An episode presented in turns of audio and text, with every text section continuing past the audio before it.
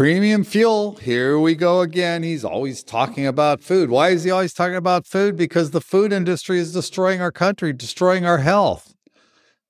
Think about what you eat. Whether you choose to be a vegan, a vegetarian, a low carb person, a carnivore, or anything in between, eat whole, natural foods. You know where they came from. You know the ingredients, most of them, almost all of them, is a single ingredient product.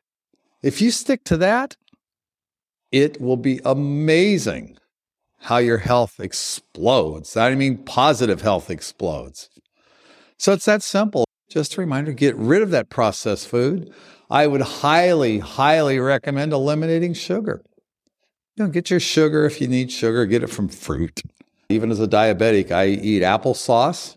I make it myself. I take some apples, I core them, I throw them in a pot, I cook them down, I throw in some cinnamon, and not only do I have a delicious side dish for my basic carnivore lifestyle with my steak, I have this beautiful little tablespoon or two of applesauce just as a nice little taste treat on the side. That is a whole natural food in a crock pot. Takes about two hours on high cooks down. I take a potato mash, mash it all out, and there you go. That's a wonderful little side dish. Doesn't blow up my blood sugar. I have some studies I've read recently that apples are one of the best things a diabetic can eat. But of course, you have to test that for you. As I always say, you have to test, test, test, test, test because everybody's different. We'll all react differently to different things. I can't eat cheese. I can't eat most sweet products, most sweet things, even fake sweeteners blow up my blood sugar. So you need to know your body. You need to know your body by testing. The only way you can find out is to test something. If you're diabetic, you want to check your blood sugar a couple hours after you eat it and check your blood sugar the next morning. And it doesn't take long to figure out whether a product's good for you or not. As far as cheese, I can't eat cheese because when I really pay attention, when I'm eating clean and I'm not bloated, guess what? I eat cheese, I bloat. Now I'll test it again maybe in a year and see.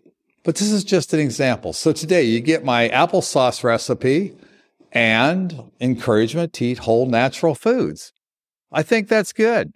It's unfortunate, but diet is 90% of your health. Yep. Once you get your head on straight, diet's number two. I had a trainer one time tell me you cannot outwork out a bad diet. And he's right. Don't worry, you'll be okay. Whole foods are delicious. Once you get rid of that processed crap, whole foods are delicious. You're going to be okay. Just do it. Just do it. Get it over with. Until I talk to you tomorrow, may you move well, stay healthy, be happy, live with passion, find a purpose. Talk to you soon.